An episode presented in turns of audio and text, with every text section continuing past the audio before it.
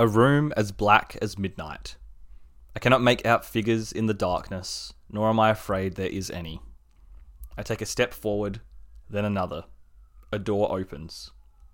The sliver of light let in by the ever silent door grows larger until it stops. The room is still as dark as it was before, as if the door had no effect on the absence of light. I call this a room, for lack of a better word. I cannot say whether this space that I am in, that I have been in for as long as I can remember, is in fact a room. I cannot see walls, nor windows, no furniture or ornaments, only the door, or at least the shape of a doorway, the doorway that has no effect on the darkness that fills this so called room. I make my way towards the white, luminescent rectangle that so strikingly contrasts the rest of the space. As I exit, I find myself in another room. This time, I can for certain say that this is a room. The walls curve around at every angle I can perceive to create a perfect circle. The room is not large nor small, it is exactly the size it needs to be to fit its purpose, whatever that purpose may be. Within this perfectly circular room sits two doors across from where I currently stand, the doorway behind which is now inaccessible, and a single light overhead, hanging directly in the middle of the circular ceiling, illuminating the circular room. I walk over to the two closed doors. As I reach the door on the left, I notice it has nothing on it no details or engravings, no peephole, and more importantly, no door handle. If I didn't know any better, I would almost say that this is not a door, but instead a rectangle painted on the wall that meets the requirements of a door. As I feel my way around the outline, I feel a coldness, an incredible coldness coming from the other side. I turn to observe the door on the right. Similarly, this door contains nothing on it except for one feature a simple doorknob. I turn the knob and open the door to reveal a staircase that spirals upwards past the furthest the human eye can see. A staircase that transcends to an unfathomable height to reach an unimaginable destination. But it must lead somewhere, right? The staircase has to end eventually, doesn't it? As I climb the staircase acquiescently, only due to the fact that there is nowhere else to possibly go, I come across others climbing the staircase. Some with the intention to reach the end, others with the intention to create meaning for why they are climbing the staircase, and others, like me, are climbing the staircase merely because they have to. Attempts to converse with others leads to one of two outcomes response or ignorance. Either way, it does not matter. The only thing that truly matters is the staircase. Climbing the staircase now has led me to a thought. A thought that I am sure all other climbers come to realize at some point in their journey to the top. Does the top even exist? The thought that I have been climbing the staircase for an unknown amount of time.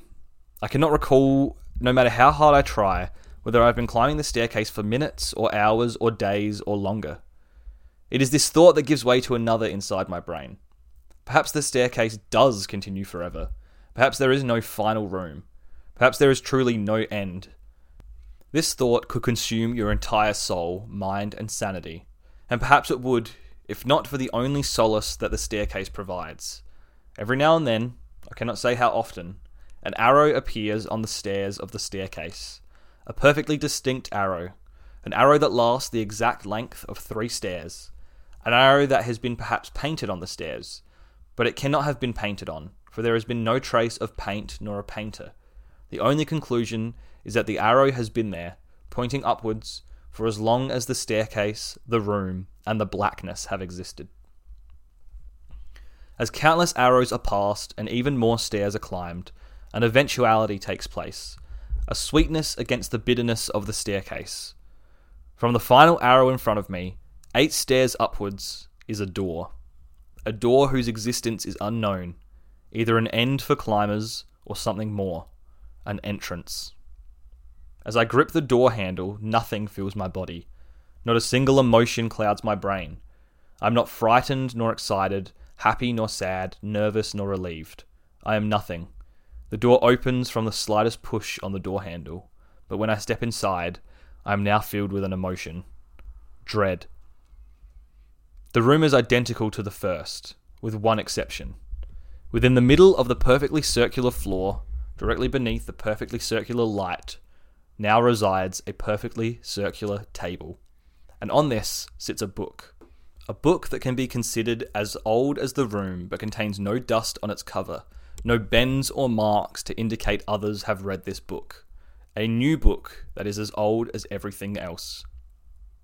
The book is, as everything else in the room, the perfect size to fit its unbeknownst purpose. Rectangular in shape and the size of any other book, this book contains anywhere between 200 to 450 pages, and covering these pages is a lime green hardcover with the number 1 placed perfectly in the center.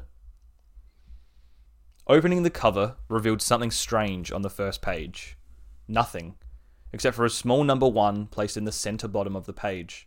The next page also contained nothing except for the number 2, and so on and so on. The pages contained nothing except for themselves and a distinction of where they reside within the cover. All of this is true, save one exception. Page 365 contains, a quarter way down its page, three words written in small print Pursue for Purpose. The remaining pages of the book contained exactly what was expected of them bare except for their identification number of the order of their existence between two lime green covers. Closing the book and returning it to its original undisturbed position led me to a thought, one I have had before. The left door or the right? Once again, just as the last time this thought entered my mind, the left door contains nothing, and the right contains nothing but a door handle. Opening the right door, just as I have done in the previous time, awarded me with the same outcome a staircase, indistinguishable from the first. Pursue for purpose. Climbing the staircase again has brought me to the same thoughts in my head as I have had before. All but one pursue for purpose. These three words that contain so much, yet so little, so distinct yet so ambiguous, are my driving force to climb the staircase, to find the meaning of it, the book, the rooms, the staircase, or at least I think it is. Perhaps I am climbing this staircase to pursue my purpose, or perhaps I am climbing the staircase because there is, in fact, no other choice than to pursue. More stairs climbed, arrows passed, and climbers met. Not forever, only for short periods of time where short conversations would take place. Conversations about the staircase, arrows, and stairs, where climbers thought they were headed, but never about the rooms. No one ever discussed the rooms. I never discussed the rooms. I'm not even sure others had experienced the rooms like I had. Pursue for purpose. Climbing again for however long, once again not knowing how far up or down I am on the staircase. Plagued the constant thought of where I am headed and why, the only answer being that going back is not an option, because there is nothing to go back to. Nothing except for a staircase, a perfectly circular room with an almost blank book, followed by another staircase and a perfectly circular room with a door that leads to blackness, to nothingness, to where I came from. After climbing for what seemed like longer than last time, or perhaps shorter, there is no way to tell as there is nothing to keep track of the stairs climbed, or the distance walked, or the time spent climbing, or the arrows passed. I came across another door, the same as the last, the door appears at the end of this staircase, with an arrow pointing towards it exactly eight steps below the door. I open the door to reveal exactly what I expected a perfectly circular room with two doors on the opposite side, a light that hangs above a perfectly circular table holding a lime green book. The only perceivable difference of this book from the last is that a number 2 has replaced the number 1. I open the book, and once again, the pages only contain themselves and their existential purpose for displaying a number that would have no purpose if a page was left on its own. And once again, on page 365, this time halfway down the page, the same words appear Pursue for purpose. Once again, I exit through the right door. Once again, presented with a staircase, and once again, the staircase is climbed. After a period of climbing, I once again find myself standing in front of a door. A door that leads to a perfectly circular room that is identical to the last, the only difference being a lime green book with the number 3 on it.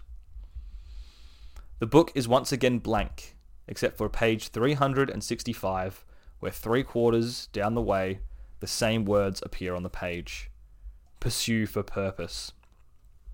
Right door exited, staircase climbed, arrows passed, conversation made, and door presented. The lime green book now reads with the number 4 on the cover.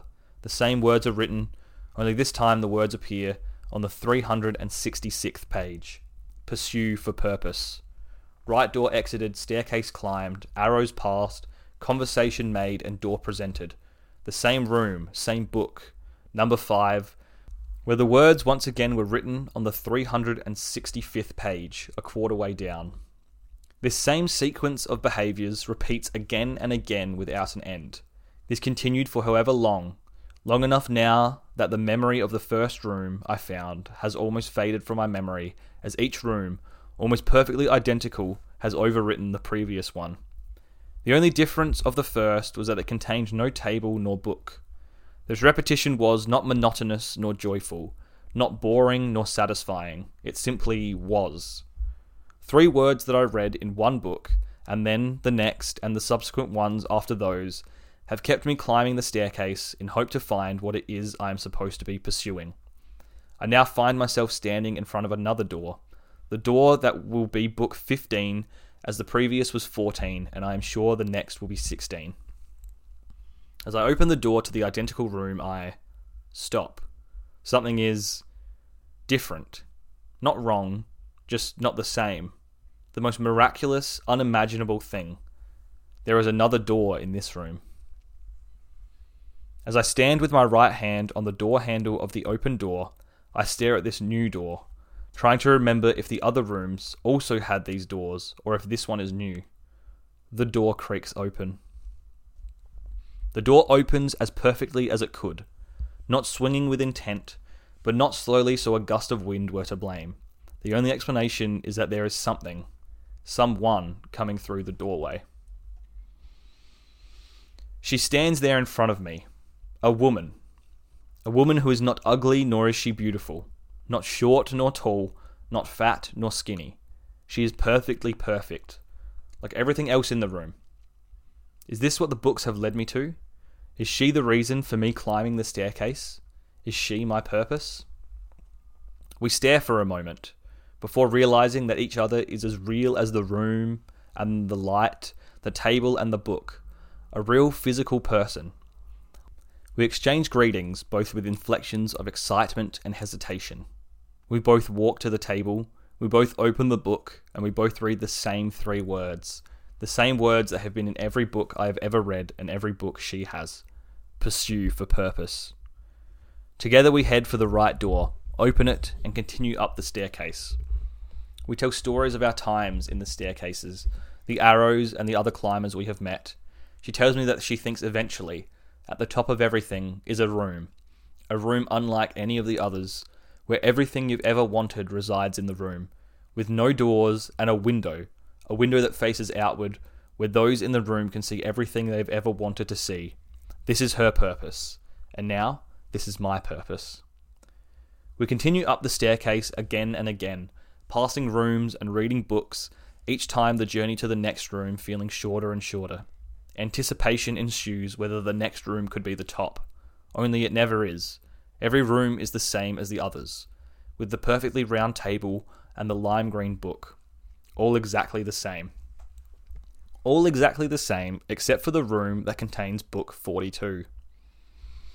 We open the book to the same page that we have always opened on to read the same words that we have always read pursue for purpose. Only that while I read these words, she did not. On the same page, in the same position, she read something else. Something that I could not read, where my words said one thing, hers said another. She looks up at me, my eyes fixated upon hers as one lone tear fills up in her left eye, overflows, and rolls down her cheek. It sits at the bottom of her chin only for a moment and falls to make a watermark on the page with the words. She says two simple words to me, turns, and walks over to the two doors.